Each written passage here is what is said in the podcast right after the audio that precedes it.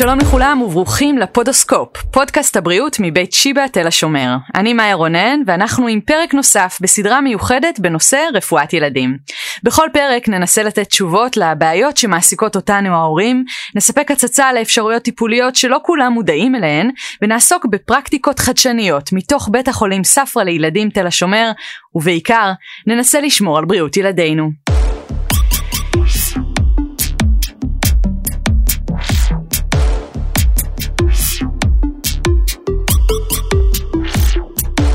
תשומת לב לפרטים, ביצוע טעויות מחוסר תשומת לב, קשיים בשמירה על ריכוז, חוסר הקשבה, אי מעקב אחר הוראות, אי הצלחה בהשלמת מטלות, אי הבנת משימות, הימנעות מפעילויות הדורשות מאמץ מנטלי, עיבוד פריטים לביצוע מטלות, הסחת דעת אדירה על ידי גירויים חיצוניים, פזרנות, שכחנות, דימוי עצמי שלילי. הצלחתם לעקוב? אלה הם רק חלק מהתסמינים להפרעת קשב וריכוז.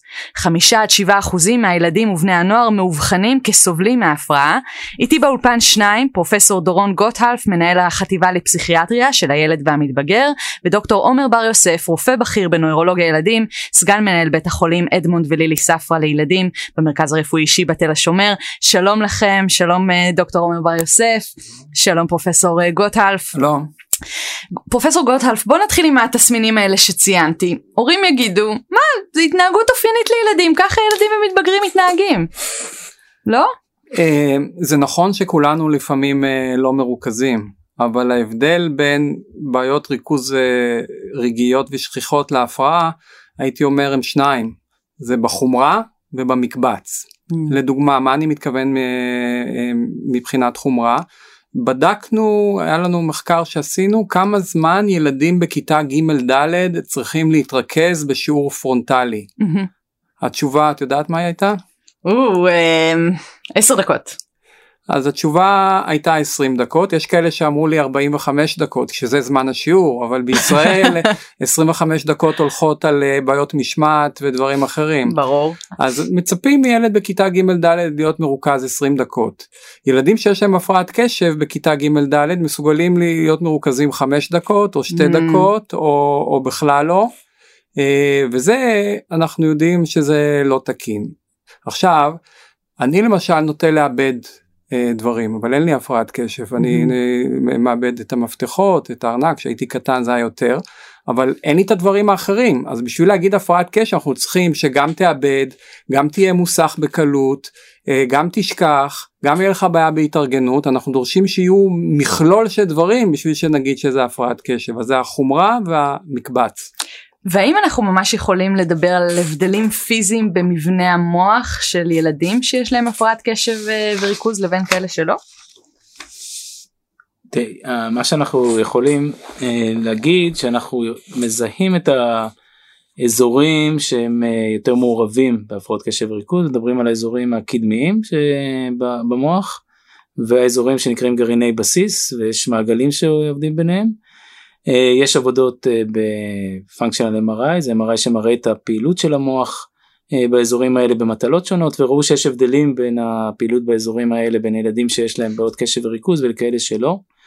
ובחלק מהילדים במרבית המקרים שעושים בדיקות גנטיות לילדים קשב וריכוז לא מוצאים אה, בעיות ספציפיות אבל בחלק מהמקרים מצאו אה, שינויים בגנים שקשורים לנורוטרנסמיטורים אה, שהם אה, חלבונים שהם אה, עוזרים להעברה של אינפורמציה במוח שהם נקשרים למערכות האלה לדופמין, לסרוטונין mm-hmm. ולנורדרנלין. אני רוצה להוסיף ש-ADHD אנחנו הרבה פעמים קלינית אומרים זה ילדים שהם ילדותיים mm-hmm. או יותר צעירים וזה מאוד תומך במה שאנחנו רואים בממצאים של ההתפתחות של המוח שלהם. בהדמיות מבניות אנחנו רואים שהתהליך של הגיזום שקורה, מה שקורה לנו במוח שאנחנו מתפתחים זה שתאים מיותרים אה, נגזמים, נכחדים והמוח מתארגן במסילות. התהליך הזה בהדמיות אנחנו רואים שקורה יותר מאוחר בילדים עם הפרעת uh, קשב. ועוד דבר שקורה יותר מאוחר אנחנו רואים בהדמיה פונקציונלית. אנחנו רואים שכשאנחנו מבצעים, מבצעים uh, מטלה מה שאנחנו רואים בפונקציון MRI אנחנו רואים שהפעלה uh, של המוח. בילדים קטנים ובילדים הפרעת קשב mm-hmm. כשהם מפעילים את המוח במטלה כל המוח אה, נדלק. זה נשמע סביר כשאתה מכיר את, ה, את, ה, את הקליניקה של הילד. הוא הוא all over the place אז Mhm. גם במוח במקום שהוא ירכז באופן אה, חסכוני את העונה הקדמית הוא מרכז את כל, ה, את כל המוח. וההבשלה הזאת להתמקד לאזור גם קורית יותר אה, מאוחר. אז רואים את השוני גם קלינית גם הדמייתית השאלה היא למה זו בכלל נחשבת הפרעה כי יבוא מישהו יגיד זו לא הפרעה זה אולי היתרון שלי בכלל למה מתייחסים לזה ככה בחברה שלנו. כי כשמסתכלים גם גם על ההגדרה על ההבחנה של בעיית קשב וריכוז יש לה שני מרכיבים עיקריים. כלומר, אה, שאחד זה באמת הקריטריונים שדורון אה, ציין קודם אבל הדבר השני זה הצד התפקודי. זאת אומרת יכול להיות אה, מישהו שיהיה לו את הקריטריונים ששייכים אותו לבעיות קשב וריכוז אבל אם אין לו בעיה תפקודית משמעותית אז אתה לא תוכל גם לאבחן עוד כילד עם בעיית קשב וריכוז. אז בילדים שיש להם את המקבץ שדורון תיאר את חלקו קודם. יחד עם בעיה תפקודית אז אתה מבחין את זה וזה לא לכל הילדים יש ילדים שיכול להיות להם מרכיבים של המקבץ אבל יתפקדו בצורה טובה והם לא יהיו אה, Mm. לא יאובחנו.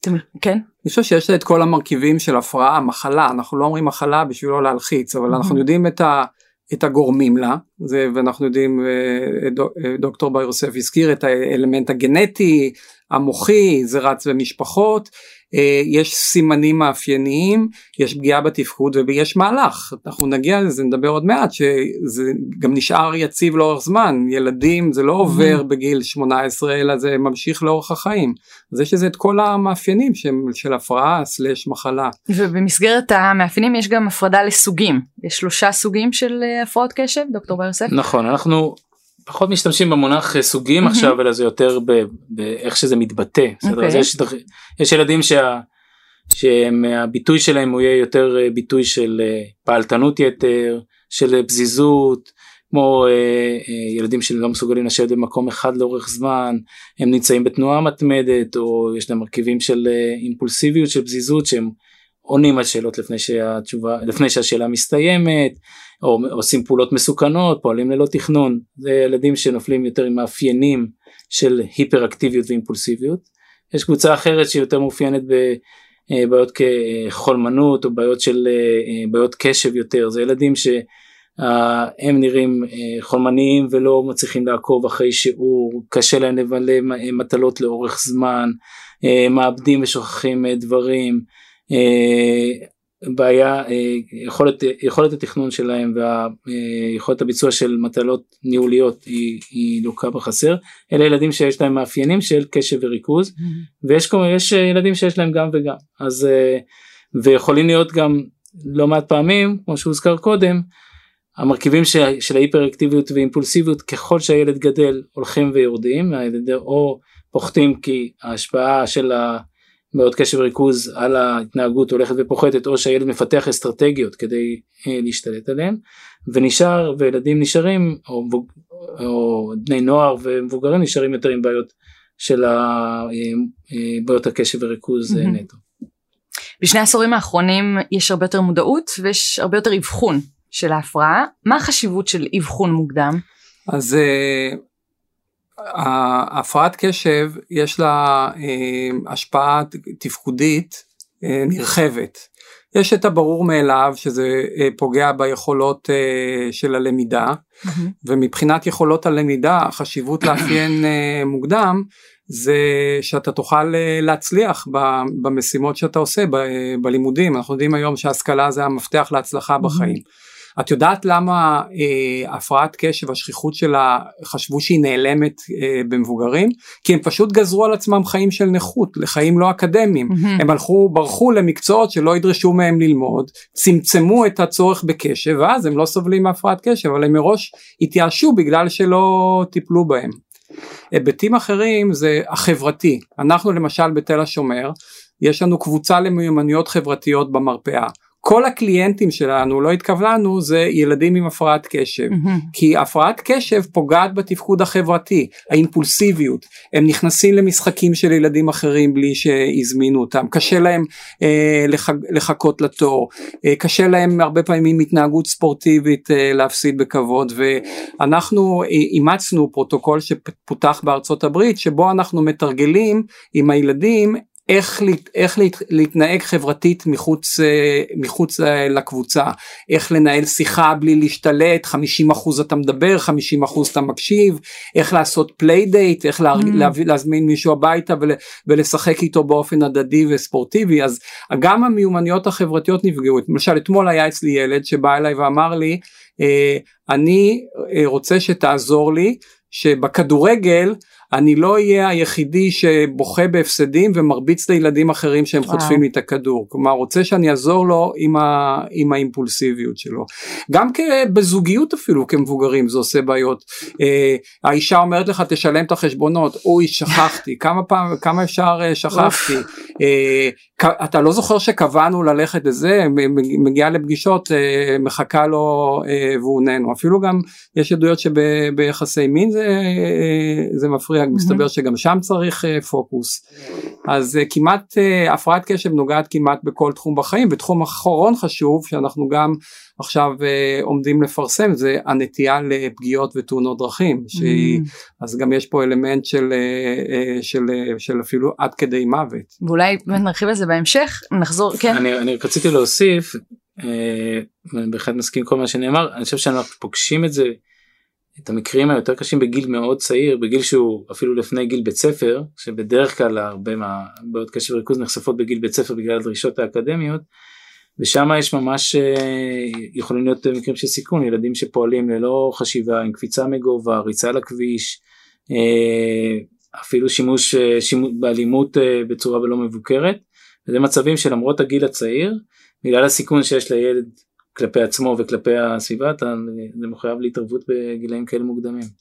הזכרתם שניכם את העניין הזה שאנחנו באמת חברה אקדמית וילדים בגיל 6 נכנסים למסלול הזה של לשבת בכיתה והורים גם שואלים את עצמם עד כמה זה קשור לאופן שבו אנחנו מחנכים במסגרות את הילדים שלנו עם אה, שיעורים של ריקוד ותנועה אה, וספורט היו יותר אה, מקבלים דגש לעומת ישיבה בכיתה והקשבה למורה אולי הייתה פחות בעיה אני חושב ואני ממה שאני שומע פה את אה, פרופסור גוטוף לא בטוח שאנחנו כאן באותו אה, על אותו דף. אני חושב שיש כגישה mm-hmm. לבעיות קשב וריכוז יש אה, אתה יכול לנקוט יש גישה שהיא גישה טיפולית תרופתית ואנחנו לא נסתכל עליה אני תכף אחבר את זה לשאלה שלך ויש mm-hmm. גישה אחרת שהיא גישה שהיא יותר התנהגותית הכוונתית שזה גם גם יהיה השפעה על הילד אבל גם השפעה עיצוב הסביבה שלו וזה mm-hmm. אולי פה זה מתחבר לשאלה שלך ואתה יכול לגשת לפחות לחלק מהילדים בגישה שאומרת אם טווחי הקשב שלך קצרים אז אנחנו יכולים גם לגשת ולהעביר לך את האינפורמציה בצורה אה, יותר קצרה אחרי שאתה עשית פעילות אחרת להנגיש את, ה, אה, להנגיש את האינפורמציה בצורה שונה זה לאו דווקא כאן אה, הפער בין ריקוד לבין, אה, אה, לבין מתמטיקה mm-hmm. או, אה, או פיזיקה, אלא אתה יכול להישאר בתוך עולמות המתמטיקה והפיזיקה ואתה יכול להנגיש את האינפורמציה בצורות שונות, יש אתה יכול לשבת בכיתה וללמוד את זה פרונטלית מהמורה ואתה יכול לגשת בצורות אחרות שהן מגיעות לילד ש, והן פוגשות אותו יותר. יכול להיות שבפרקי זמן קצרים ויכול להיות שבסופו של דבר הוא כן יצטרך עזרה אבל לא עזרה מסיבית כמו שאנחנו נותנים לו כרגע. אמ, אני דווקא מסכים איתך, אבל אה, אני אגיד ככה, מערכת החינוך במדינת ישראל לא מותאמת לילדים עם הפרעת קשב. כיתות של 40 תלמידים אה, בכיתה הם כיתות שזה סיוט לילד עם הפרעת קשב. אה, אין לנו כל כך אלטרנטיבה, באים אליי הורים ואומרים לי תשמע הבעיה זה לא הילד הבעיה זה הכיתה וכל הזמן רוצים שיעורים פרונטליים ורק uh, פעילות אקדמית. אבל מה אפשר לעשות? שהבתי ספר הגמישות שלהם להתאים היא, היא לא טובה mm-hmm. לזה. ואז לפעמים הורים מחפשים uh, גישות uh, בתי ספר אלטרנטיביים. למשל ילד שכל הזמן מקבל הערות מה, מהמורה, כל הזמן מוציאים אותו, כל הזמן נוזפים בו, בסוף להורים נמאס אומרים ניקח אותו לבית ספר דמוקרטי mm-hmm. שם הוא יוכל להיכנס אה, מתי שהוא רוצה לשיעורים זה יותר חופשי יותר מקבל. שנה ראשונה הם מאושרים כי הילד אה, אה, לא כועסים עליו בסוגריים הרבה פעמים הוא מבלה מחוץ אה, אה, לכיתה mm-hmm. אחרי שנה שנתיים מתחילים לדאוג כי הם רואים שמהבחירה הוא לא לומד ואז הוא מתחיל כבר הם מתחילים לדאוג שמא הוא יפתח אה, פערים גדולים מאוד בלימודים. אז לצערי אין לנו פתרון טוב יש מספר מסגרות חינוכיות שבאמת מתאימות אה, כמו הבית של תמר כדוגמה שבאמת מותאם אה, לילדים עם הפרעת קשב. אז תכף נרחיב גם על אבחון וגם על טיפול אבל לפני שנמשיך כמה מיתוסים ננצל את ההזדמנות שיש כאן שני מומחים בנושא כדי לאשש או להפריך את המיתוס. המיתוסים האלה שרצים ברחבי הרשת ובקרב הורים. אז שש עובדות על הפרעות קשב וריכוז, תענו לי בנכון או לא נכון, מקסימום עוד איזה משפט קצר ליד.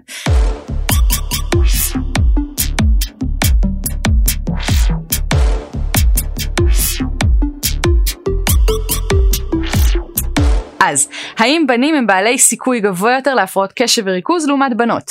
אז זה, זה נכון, יש מה שיודעים זה בערך פי שלוש אה, הבחנה אצל אה, בנים ביחס לבנות. לנושא החם ביותר, טלוויזיה, טלפונים ניידים, יוטיוב, משחקי מחשב, גורמים להפרעות קשב וריכוז. אז כאן יש אה, ככל הנראה כן, mm. שזה באמת קצת, יש על זה קונטרוברסליות ו... אבל יש מספר מאמרים אה, שפורסמו לאחרונה על קבוצות גדולות ונמצא קשר בקבוצות גדולות בעולם המערבי, ניו זילנד, הולנד, אה, ארה"ב, שהראו שמדבר על מחקרים של אלפי אה, ילדים, שהראו קשר בין זמן מסך טלוויזיה בעיקר דובר שם על טלוויזיה ולבין אה, אה, אחוז הילדים שהיו בעיות קשב וריכוז. אני חושב שגם טווח הקשב שלנו כחברה בעקבות אה, הוואטסאפ בעקבות אה, עומס אה, האינפורמציה אה, התקצר אנחנו כבר אין לנו כוח לתוכניות מאוד ארוכות המסרים צריכים להיות מאוד קצרים. יותר אני אני אחזק את מה ש... עיין ערך הפינה הזאת כן, כן אתם כבר מעריכים בטירוף. כן. אני רק אחזק את מה שאתה אומר המוח שלנו מאוד אדפטיבי אנחנו אנשים מאוד אדפטיביים. וכשהצרכים זה יש פה קצת ביצה ותרנגולת אבל כשהצורך ה, ה, של הסביבה הוא צורך של מענים מהירים ל, לאינפורמציה שמגיעה בפולסים קצרים אז גם המוח עושה אדפטציה וזה וזה מוביל אתכם לככה נראה ילד שהוא אה, עם היפראקטיביות אה, מבחינת התנועתיות שלו ויכול להיות אפילו האימפולסיביות והתגובות המהירות שלו. נחזור למיתוסים האם הפרעת קשב וריכוז היא תוצאה של חוסר הצבת גבולות מצד ההורים? כמו כל אה, תופעה זה אינטראקציה גנטית אה, וסביבתית. מה שאני יכול להגיד אה, בבירור שהרבה פעמים ילדים עם הפרעת קשב יכולים ליהנות אם מציבים להם גבולות ואפשר ללמד את ההורים ואת הבית ספר איך להציב גבולות באופן יעיל שעוזר לילד עם הפרעת הקשב. אני, כן. אני, דווקא, אני רוצה שוב לחזק את מה שנאמר כאן. זה אחד התסכולים הכי גדולים שאתה פוגש הורים. זאת אומרת ההורים מגיעים ולא פעמים הם מקבלים או מוסרים לעצמם או מקבלים את המסר מהחברה שהם נכשלו. כי הילד שלהם כשהם מגיעים למסעדה אז הוא מפרק את השולחן mm-hmm. שליד וכן הלאה. וזה קשה אה, בילד שיש לו בעיית קשב וריכוז זה קשה להב... ללמד את הילד ולהעביר לו את המסרים של ההתנהגות זה מלווה בהרבה כישלונות בדרך גם אם אתה עושה את כל המאמצים הטובים ולהרבה הורים אתה לא נולד עם הידע הזה והם צריכים ויש שיטות שאפשר uh, להעביר לעזור להם להתגבר על זה ואחד הדברים אני מתקשה להיזכר במשפחה שמגיעה עם ילד עם בעיית קשב וריכוז משמעותית והיא מגיעה והכל טוב וסנא. בעיית קשב וריכוז חולפת אחרי גיל ההתבגרות. לא. הפרעת קשב וריכוז היא עניין תורשתי רמזתם לזה קודם. מאוד. כן. יש ממש אחוזים של 70-80 אחוז uh, תורשה. אחת ההפרעות הכי תורשתיות. קיים קשר בין מתן חיסונים לבין הופעת הפרעת קשב וריכוז. לא. לא. יפה עניתם עכשיו בקצרה כשזה חד ולעניין זה חד ולעניין בוא נחזור uh, לשטף השיחה שלנו uh, ולתהליך האבחון שהוא תהליך uh, מאתגר כשמדובר בילדים אולי בכלל ברפואת ילדים ובטח בהפרעת קשב כי יש לה כל כך הרבה אספקטים. בתהליך תהליך האבחון הוא uh, יש כמה uh, uh, מרכיבים אנחנו בעיקר נשענים על, ה, אה, אה, על מה שנקרא DSM 5 שזה בעצם מעין אה, ספר האבחנות של הפסיכיאטרי שמגיע מארצות הברית שבו יש קריטריונים של איך להגדיר את בעיית הקשב וריכוז אני לא אעבור לפרטי פרטים mm-hmm. כאן. שזה שזה מרכיב אחד ואני אחזור אליו עוד רגע יש לנו תמיכה שאנחנו יכולים לקבל ממבחנים וטסטים שבודקים קשב וריכוז אה, לאורך זמן, השמות שמוכרים בציבור זה טובה ומוקסו, שאנחנו לא בהכרח צריכים להיעזר בהם, אבל לעתים אנחנו נעזר בהם, ויש גם שאלונים פורמליים שהם נשענים ברובם על הקריטריונים מה-DSM 5. בתוך זה, זה, זה מכלול הדברים. מה שאתה מוצא כשהכלי הכי חזק שיש לך בסופו של דבר לעשות את ההבחנה זה הרעיון שאתה עושה עם ההורים. כי בתוך הרעיון שאתה עושה עם ההורים אתה מבין ואתה עובר תוך כדי הרעיון בשיחה פתוחה וחופשית על הקריטריונים, אבל בעיקר בעיקר אתה, אתה מבין מה חומרתם ומה הפגיעה התפקודית. ואם משתל, משתלבים הקריטריונים, מקבץ הקריטריונים יחד עם בעיה תפקודית, אז אתה יכול להגיע להבחנה ואתה לא חייב להיעזר במבחנים הנלווים שבמרבית המקרים ולצערי זה רווח בציבור ואפילו המורה שולחת את ההורים לפני שהם מגיעים אלינו אה, כדי שהם יעשו את המבחן את הטובה או את המוקסו mm-hmm. הוא, הוא לא נדרש כלל, זאת אומרת די ברעיון והערכה שהקריטריונים מולו ויש פגיעה תפקודית כדי לייצר הבחנה. אה, אני מסכים מאוד עם אה, דוקטור בר יוסף שהבדיקה הממוחשבת היא לא must בכל הערכה אלא רק במקרים שיש לנו ספק. אז אנחנו משתמשים בה. אני רוצה להתייחס לשאלה היה לנו יום עיון שלם שעשינו בתל השומר הזה למי לפנות כשיש לך חשד להפרעת קשב אה, לרופא התפתחותי, mm-hmm. לנורולוג, אה, לפסיכיאטר ילדים, אה, לרופא ילדים. אה, אז אני, בואו נתחיל מהקונסנזוס, אני חושב שמתחת לגיל 6 מי שהכי מיומן אה, זה הרופאים ההתפתחותיים mm-hmm. כי הם אה, מתמחים בגיל הזה, בגיל, בגיל הגן. בגיל בית ספר הדעה שלי שיש יתרון גדול ללכת לפסיכיאטר ילדים בגלל שהפרעת קשב ב-70% מהמקרים לא באה לבד. Mm-hmm. יש הפרעות uh, so called פסיכיאטריות נלוות ואני אתן שתיים uh, עיקריות, התנהגויות מתריסות, אותם ילדים עם סף תסכול נמוך, mm-hmm. התפרצויות כעס שלא מקבלים מרות של מבוגרים, והפרעות חרדה. למשל שליש מהילדים עם הפרעת קשב יש להם גם הפרעת חרדה אותה מערכת שמווסתת את הקשב והמוטוריקה היא גם מווסתת את היכולת שלנו לעמוד mm-hmm. בפני לחצים אה, ודאגות לכן יש חפיפה. אז פסיכיאטר ילדים יכול לאבחן את ההבחנות הנלוות ולפעמים משהו נראה כמו הפרעת קשב אבל הוא לא למשל אם יש לך חרדה אתה כל הזמן דואג, אתה חושב על הדאגות שלך ואז אתה לא מרוכז. אם אתה בדיכאון זה גם כן יכול, אתה לא מרוכז, זה יכול להיות להיראות הפרעת קשב. כלומר, אין, אין, אין, אין אף הפרעה, כל ההפרעות הפסיכיאטריות חלק מהתסמינים שלהם זה גם חוסר ריכוז ולכן חשוב לא לטפל בהפרעת קשב כשבעצם מדובר בחרדה ולטפל גם בהפרעות הנלוות כשיש גם הפרעת קשב וגם הפרעה נלווית. יש קאט, כן. אני רק רוצה להוסיף למה שנאמר כאן פרופסור גוטולף, שבח... זאת אומרת המרכיב השני ברעיון שבאמת לא, לא התייחסתי אליו זה באמת להסתכל על ההבחנות המבדלות שחלק צוינו כאן אבל אנחנו חייבים וזה חלק ממה שאתה עושה בקליניקה שלך זה לראות האם אין לקויות למידה שבהחלט יכולות להתבטא כבעיות קשב וריכוז. האם אין בעיה רגשית ו, וגם כאן אם יש בעיה רגשית לגמרי אני מעביר אותם אחרי כן לפסיכולוג לפסיכיאטר כדי לקדם את, ה, את הנושא הזה ואם אין אה, בעיות אה, תקשורת שלפעמים יכולות להיראות בצורה כזאת ויש אסוציאציה מאוד גבוהה ולשאול על בעיות נלוות אחרות שלפעמים קשורות ולפעמים משניות כמו בעיות שינה כמו טיקים mm. ודברים נוספים שאתה גם צריך להתייחס אליהם במענה שאתה נותן למשפחה. יש גיל שלפניו שהוא cut off שלפניו אי אפשר לתת הבחנה? כן. אנחנו לא מאבחנים לפני גיל 3-4. Mm-hmm. ואין לנו את הכלים זה גם מאוד uh, נזיל ילד שבגיל שנתיים הוא נראה לא קשוב mm. המערכות כל כך עוד לא בשלות שזה מאוד משתנה. פרופסור גוטלף הזכרת קודם את הנושא של המיומנויות החברתיות כן. ומה שאתם עושים במרפאה כן. של, שלכם אז איך למעשה אתה מלמד ילד להשתתף במשחק או להתנהג כמו שצריך ואני שמה פה מרכאות ב playdate שלו. איך הם נותנים את המיומנויות הללו? אז יש כמה דברים כלליים שאני משתמש בהם גם לעצמי, איך ליצור חברות וגם לילדים שלי, זה למשל, אה, הילדים הפרעת קשב הרבה פעמים נמשכים אה, לילדים היותר אה, מפריעים, היותר נוצצים. וזה לא הילדים שאתה חושב שכדאי להתחבר אליהם, דווקא כדאי להתחבר, להתחבר לילדים שהם יותר נדיבים, יותר לא סנובים. מהמם. אז קודם כל אה, לבחור אה, אה, את הקבוצה אה, המתאימה וקשב עם קשב ילד עם הפרעת קשב שמתחבר עם הפרעת קשב זה יכול אה, להוציא גיצים. מהמם. הדבר השני אה, זה שהוא גם כללי זה לא, לא, לא לחשוש מתחייה. מחקרים מראים שמה שמבדיל ילד מקובל מילד דחוי זה אה, שילד מקובל פשוט ניסה יותר לא הרבה אנחנו לא צריכים אנחנו אומרים לילדים אוקיי ניסית לא לא נניח להצטרף לחבורה משחקת קיבלת ריג'קט תעבור, ת- תעבור לניסיון הבא אל, אה, אל, אל, אל תתייאש ואל תהיה גם אובססיבי לפעמים Mhm. ילדים עם הפרעת קשב לא מקבלים את המשחק הם מנסים עוד פעם ועוד פעם ועוד פעם עם אותה אה, חבורה.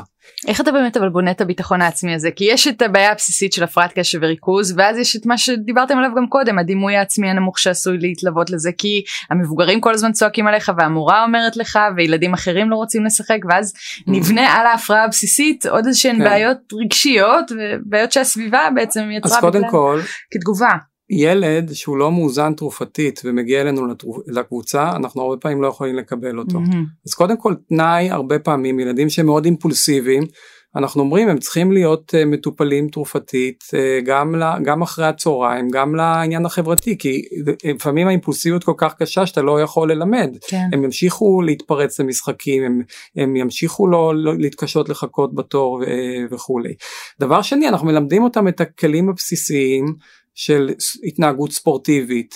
לא להצטרף לקבוצה המנצחת אלא תהיה מועיל תת, ת, אה, תצטרף לקבוצה המפסידה.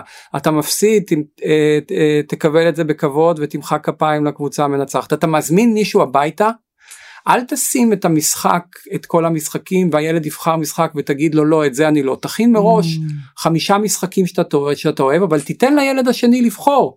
שתהיה ת- מארח אה, אדיב. דברים כאלה. בוא נדון קצת באפשרויות הטיפוליות.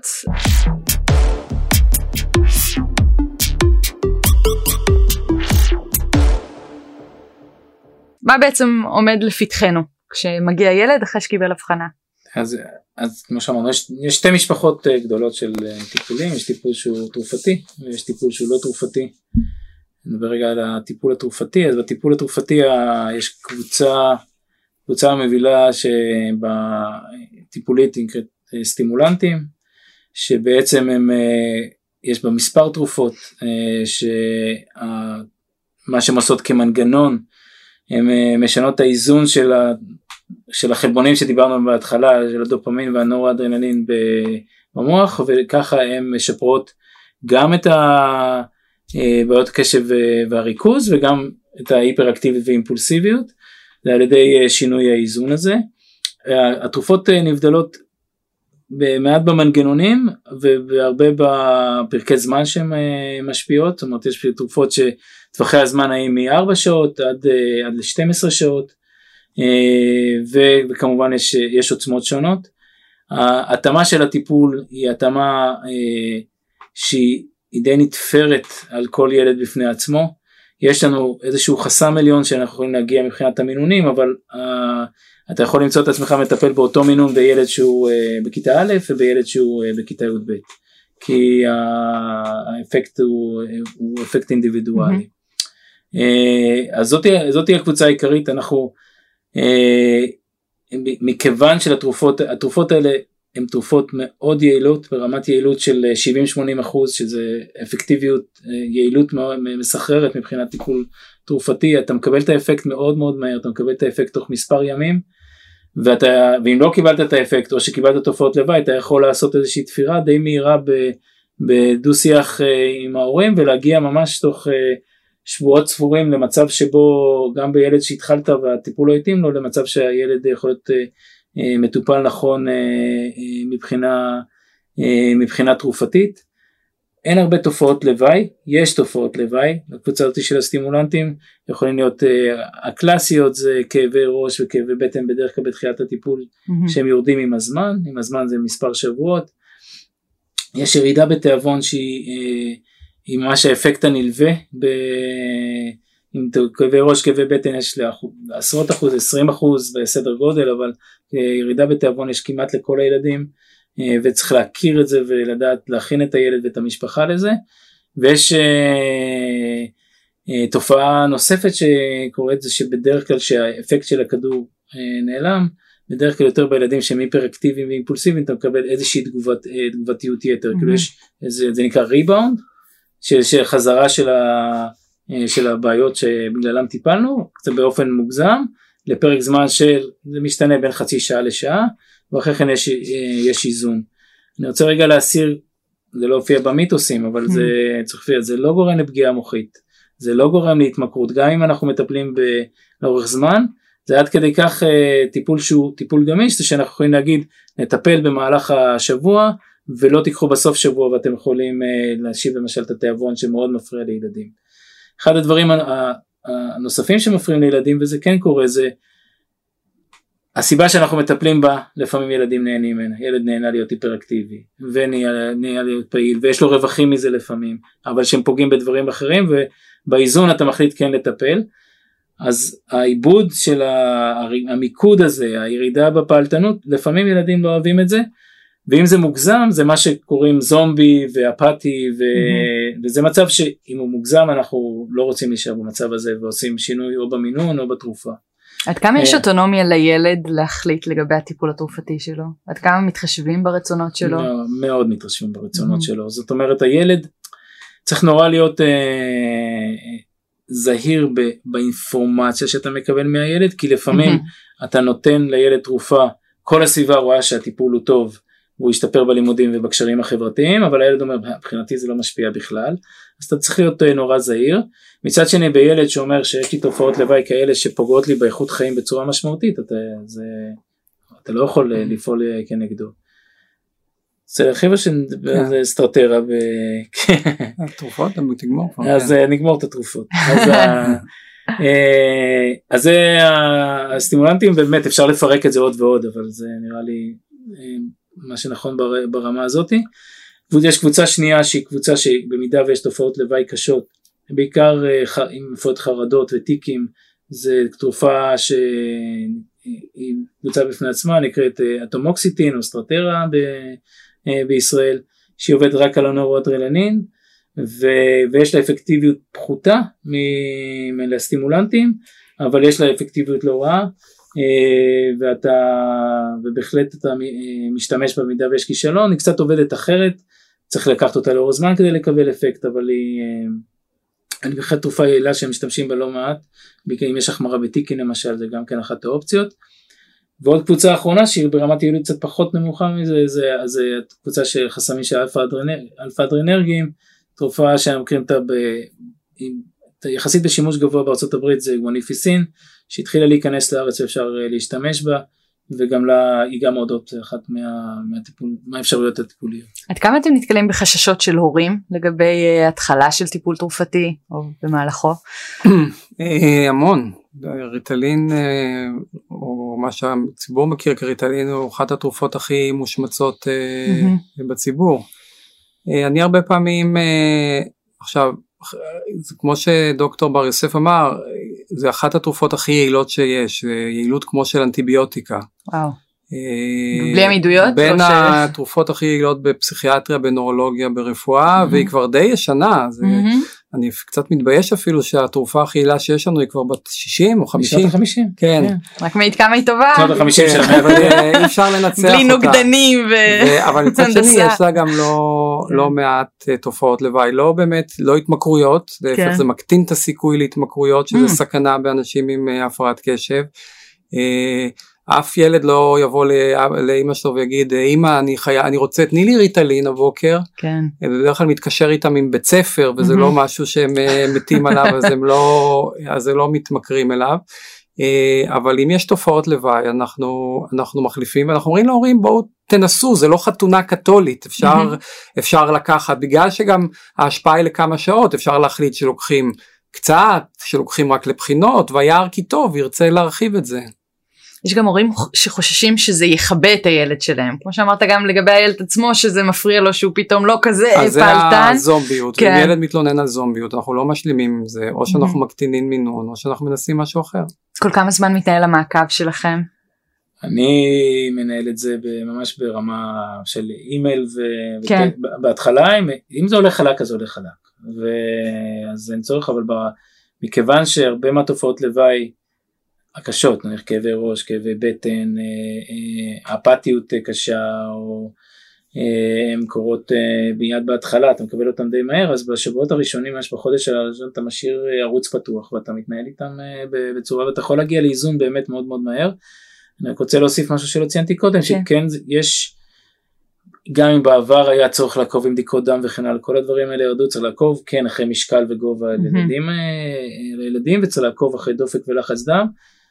הסטימולנטים, ריטלין, אה, אטנט, הם מעלים בקצת את הדופק, בקצת את הלחץ דם, mm-hmm. אבל יש כאלה שזה עושה להם קפיצה יותר גבוהה ואתה צריך לעקוב אחרי הדברים האלה. ובהתחשב, כמו שאמרתם, זו תרופה שקיימת כבר אה, משנות כן. החמישים, במחקרים ארוכי טווח לאורך עשרות שנים, לא ראיתם איזושהי נכון. השפעה מבחינת תחלואה עתידית נכון. למבוגר העתידי. מה לגבי אפשרויות של טיפול אה, נכון, פסיכולוגי? כן. אז קודם כל אה, נתחיל מדברים שהם אפילו לפני הפסיכולוגים, mm-hmm. מה שאנחנו ממליצים למשל לבית הספר. כן. אז אה, קודם כל אנחנו ממליצים שילד עם הפרעת קשב יישב בקדמת הכיתה, קרוב למורה.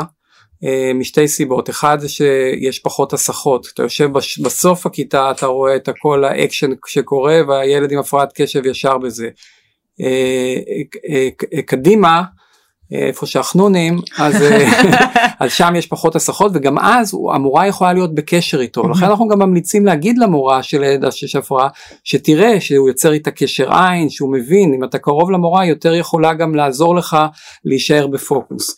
דבר שני אם ילד היפראקטיבי אנחנו ממליצים לאפשר לו אה, יציאות יזומות כי אם לא נעשה את זה את יודעת מה יהיה? מה יקרה? הוא יגיד כל הזמן שהוא צריך פיפי mm. כי אז יש לגיטימציה אה, לצאת אה, כאילו של השירותים אז עדיף לקבוע מראש שבסימן מוסכם הילד יכול אה, לצאת להתאווררות אם צריך שליח מדי פעם להביא דברים אז אני חושב שכדאי לנצל את זה ואז הוא קצת אה, אה, אה, פורק את האנרגיה. אה, אנחנו אה, גם אה, ממליצים אה, מה שנקרא שעות שילוב, כלומר שעות שהילד, האופטימלי לילד היה לא לשבת ב-40 mm-hmm. תלמיד, אז מה יש במערכת החינוך שכדאי לנצל? שילדים או שיש להם לקויות למידה או קשב יכולים לצאת וללמוד בקבוצות קטנות, זה יעזור להם הרבה פעמים הם צריכים, גם אם אין להם לקויות למידה, יעזור להם ללמוד אסטרטגיות למידה, עוד קצת העשרה בקריאה. דברים נוספים שואלים אותנו לגבי חוגים, איזה חוגים אנחנו ממליצים לילדים עם הפרעת קשב, אז יש דבר שהוא obvious, חוגים שהם אם, אם הם היפראקטיביים שהם יוציאו מרץ, mm-hmm. אה, כמו כדורגל וכולי, אבל עוד דבר שבעייתי בילדים עם הפרעת קשב זה התפקודים הניהוליים. מה זה תפקודים ניהוליים? זה היכולת לתכנן משימות, לדעת מתי להתאפק ומתי להגיב וגמישות לעבור מכלל לכלל, זה התפקודים הניהוליים. איפה מפעילים הרבה את התפקודים הניהוליים? במוזיקה. בשביל ללמוד מוזיקה אתה צריך הרבה לזכור סדר של פעולות וג'ודו. Mm. בג'ודו אם תחשבי על זה אתה. לומד הרבה הרבה תרגילים אתה צריך לדעת מתי להתאפק מתי מתי uh, להפעיל כוח uh, מתפרץ uh, זה, זה, mm-hmm. זה מאוד טוב ל, לילדים עם הפרעת קשב. הדבר הבא זה טיפולים ופה אני רוצה להפריך מיתוס. הרבה פעמים הורים אומרים לי, אה, אנחנו אה, רוצים שהילד יקבל טיפול רגשי, שהוא יוציא. היוציא והטיפול רגשי בילד, כל המחקרים מראים, יש המון מחקרים שמראים, שאם אתה משווה הדרכת הורים, לעומת הדרכת הורים וטיפול בילד הם יעילים באותה מידה. כלומר זה ששולחים את הילד לטיפול אם יש mm-hmm. רק הפרעת קשב ואם הוא בייחוד אם הוא ילד בבית ספר יסודי ילד יותר קטן זה לא עוזר. כלומר המרכיב העיקרי הוא הדרכה של ההורים והבית ספר, זה מה שעוזר, הזכרנו את הגבולות, איך להתמודד עם תסכולים, איך לעזור לילד להתארגן. הבעיה אז... שגם אצל ההורים נוצר איזשהו מטען רגשי, בין אם זה אני ההורה הגרוע, או החוסר הסבלנות כן. שכבר נוצר על גבי שנים של תסכול מהילד שלא מקשיב לך, זה, אז... זה הופך להיות מין חבית נפץ, אה, ולכן בתל השומר, לכן בתל השומר אנחנו לא, אנחנו עושים גם קבוצות להורים, mm-hmm. כי אז ההורים רואים שהם מתמודדים עם אותם בעיות, כן. זה עוזר גם בעניין של האשמה, וגם לומדים אה, אה, טיפים אחד מהשני. איזה טיפ הכי חשוב אולי היית יכול לתת להורים ככה שמאזינים לנו? אה, לא יודע אם הכי חשוב אבל, mm-hmm. אבל אחד מהם ואני חושב שגם דוקטור בר יוסף רמז את זה אתם לא אשמים Mm. כלומר הילד אה, הוא מתמודד עם בעיות לא בגלל שאתם לא חינכתם אותו טוב או בגלל שאתם שאתם גרמתם לו אלא בגלל שזה באמת יש לו הפרעה כמו שלא היית מאשים את עצמך אם לילד היה סכרת או משהו אחר. זה, זה אולי תמיד הקושי העיקרי לא להבין שזו אה, מחלה כמו כל מחלה אחרת כמו שאתה אומר אם הייתה לו סוכרת טייפ אה, 1 אז היה יותר קל לתפוס את זה כן. ואת הטיפול וגם הילד לא הנדרש. לא אשם בהתנהגויות כן. שלו בזה שהוא מאבד בזה שהוא שוכח בזה שהוא לא מאורגן גם זה זה גם זה חשוב. אגב ספורט שהזכרת קודם אולי אחד הספורטאים הכי מפורסמים בתבל מייקל פלפס תמיד יש סביבו את הסיפור שאימא שלו שהוא היו לו היה ילד עם הפרעות קשב וריכוז ואימא שלו כדי לעזור לו שלחה אותו לחוג שחייה ויצא מזה שיאן המדליות האולימפיות כן. ו... אז גם שחייה אופציה כן. טובה מאוד.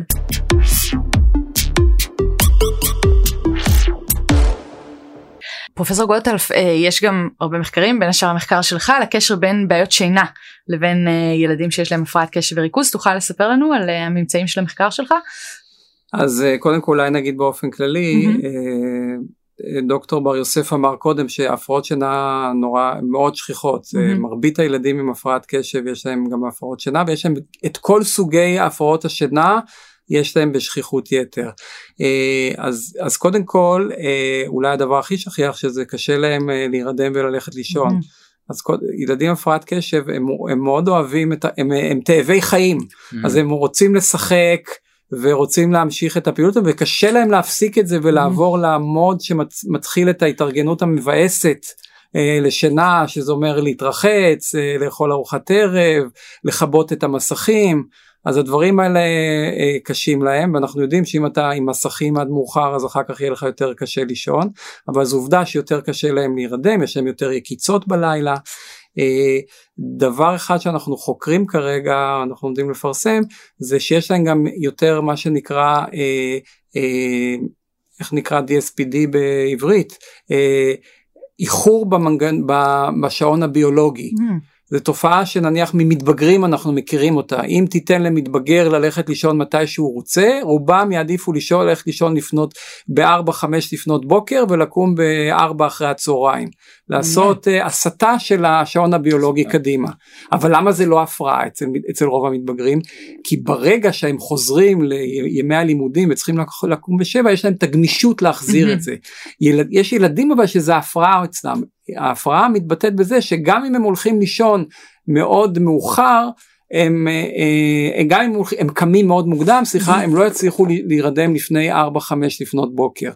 ואנחנו מוצאים במחקר שאנחנו עושים עכשיו שאם אתה לוקח קבוצה של ילדים מתבגרים עם הפרעת קשב שכיחות ההפרעה הזאת של חוסר הגמישות של השעון הביולוגי והזזה שלו קדימה היא, היא יותר גבוהה אצלם ומחקר אחר שעשינו שפרסמנו זה שהפרעות השינה הם לא רק ב, בילדים עם הפרעת קשב אלא גם בהורים שלהם hmm. וזו שאלה פתוחה האם זה בגלל שהילד קם ועושה שמח ומאיר את ההורים או שזה ביולוגי וזה ילד, הורים עם הפרעת קשב שיש להם גם הפרעת uh, קשב בגלל שיש להם אות, את, את אותם הגנים. איך אפשר לעזור לילדים שיש להם הפרעות שינה? אה, תראה, אחד צריך קצת להבין פה את הביצה והתרנגולת ולא תמיד כן. אפשר להתיר את הביצה והתרנגולת כי חוסר שעות שינה גורם לבעיות קשב וריכוז ואז אתה כבר כן. מתחיל uh, להתיר את זה. Uh, בעיות שינה uh, זה עולם בפני עצמו אבל ה, uh, יש מרכיב uh, uh, של התנהגות ועיצוב סביבה עוד פעם וזה נקרא לייצר מין היגיינה סביב השינה צריך uh, לקראת uh, שעות השינה אם זה בילדים קטנים אז אה, צריך אה, לייצר, להוריד את הפעילות, מקלחת, ארוחת ערב, איזשהו טקס שלפני השינה וכניסה לש... ו... והכנסה לשינה, כיבוי אורות, צמצום האנרגיות בבית. אצל מתבגרים יותר זה בעיקר המאבק זה להוריד, להוריד טלוויזיה, להוריד מסכים, להוריד, וגם אם יש טלוויזיה אז אם אתה תראה סרט שהוא סרט אלים, לעומת mm. איזושהי תוכנית אחרת אתה צריך אה, לעשות את זה. לא מעט מהילדים הולכים לישון עם סמארטפונים וזה פשוט אי אפשר ללכת לישון שהוואטסאפ עובד כל הזמן אז זה אולי הדבר הראשון אתה צריך להוריד את הסמארטפון להוציא את הסמארטפון מהחדר בכלל גם אם הוא על שקט פשוט לשים את זה בחוץ שזה התמודדות כמו ש... אני חושבת שאנחנו המבוגרים שיכולים להבין את הכל בצורה מאוד רציונלית בקושי מצליחים נכון, לעשות נכון, את זה נכון, אז לבקש את זה נכון. מילד זה קשה. זה, באמת קושי כן. וגם אנחנו לא מהווים תמיד אה, אנחנו גם לנו קשה להתמודד עם אה, כן. וואטסאפ ו- ורטט ויש המון עבודות על הדבר הזה. אה, אז זה דבר אה, זה דבר אז דבר ראשון זה עיצוב הסביבה ונ- וניקוי הסביבה לקראת השינה. והדבר השני אם, אם אכן זה לא מסתדר אז אפשר גם להשתמש בדברים תרופתיים למשל אה, במה שפרופסור גוטוב הזכיר בהסתה של שעון, שעון השינה משתמשים במלטונין למשל שזה כמו ואתם מסתכלים על זה כמו ג'טלג שאתה טס לחו"ל ואתה נותן מלטונין לקראת, ה, אה, לקראת הקני, אה, כשעה לפני הזמן שאתה רוצה ללכת לישון וזה מסדר את השינה אה, אה, ואפשר להירדם אה, בצורה אה, יותר טובה. אה, אם יש הסתה אה, ממש ואתה צריך ממש לעצב לילד לילה ויום אתה יכול גם להשתמש עוד פעם בסטימולנטים כמו ריטלין או תרופה אחרת שאתה יכול ממש לייצר לו עוררות ביום ושינה בלילה אה, זה, מצ... זה באמת מצבים קיצוניים בדרך כלל מלטונין פותר את הבעיה. אני רוצה להוסיף רק שני דברים קטנים אחד זה חושך מאוד Mm. חשוב של- להחשיך את, ה, את החדר שחושך מוחלט ודבר שני מלטונין יש לו השפעה אני משתמש בו בכלל ל- לילדים שמתקשים להירדם עם הפרעת קשב כי מלטונין הוא לא רק מאזן את, הש, את השעונים הביולוגיים זה, זה נכון זה ההורמון שעולה בזמן השינה ודואג שהשינה תישמר אבל יש לו גם אפקט מרדים מהמם. אז הוא עוזר גם לילדים שיש להם קושי להירדם מבלי שיש להם הסתה אה, של השעון והוא בניגוד לתרופות קשב שיש להם אה, מגוון רחב של תופעות לוואי ושכיחות אין למלטונין תופעות לוואי נכון? כמעט ולא כמעט כן. ואין. זה ממש תרופה, זה תרופה עדינה. הורים עוברים עוברים את זה אני אומר זה הורמון זה, הור- זה הורמון טבעי שמפריש כן. הגוף הוא באמת בלי שום אז אין סיכון אפילו לקחת אותו. השתמשת במילת הקסם טבעי. אה, מה לגבי מדיטציה? הרבה מאוד הורים אה, פונים לכיוון הזה בשנים האחרונות לנסות ללמד את הילדים שלהם. אה. אז המדיטציה בטיפול נכנסה חזק מאוד בפסיכיאטריה אנחנו קוראים לזה מיינדפולנס או מהמם. בעברית קשיבות שזה בעצם קשיבות. עקרונות. עקרונות כן. ה- המדיטציה והם עוזרים בדיכאון בחרדה וגם יש עבודות שזה עוזר, עוזר בהפרעות קשב ומסתבר שקשיבות יכולים לעשות ילדים בגיל צעיר Mm. אז אם כבר באמת טיפול פסיכולוגי מה שאמרתי שלא כל כך עוזר בילדים בספר יסודי קשיבות ילדים בגיל 7-8 לומדים אפילו יותר טוב ממבוגרים. דוקטור בר יוסף דיברנו לפני לפני השידור על אה, אמנויות לחימה שזה איזשהו רקע משותף כן. שלנו אז גם שם אתה יודע הדקה הזאת של העצימת עיניים לפעמים לפני תחילת האימון נכון. זה גם איזה מין משהו כניסה כזה למוד. כן כניסה למוד. טוב אנחנו ממש מתקרבים לסיום איך לדעתכם יראה העתיד של הטיפול בהפרעות קשב ו- וריכוז. שאני אתחיל? אה,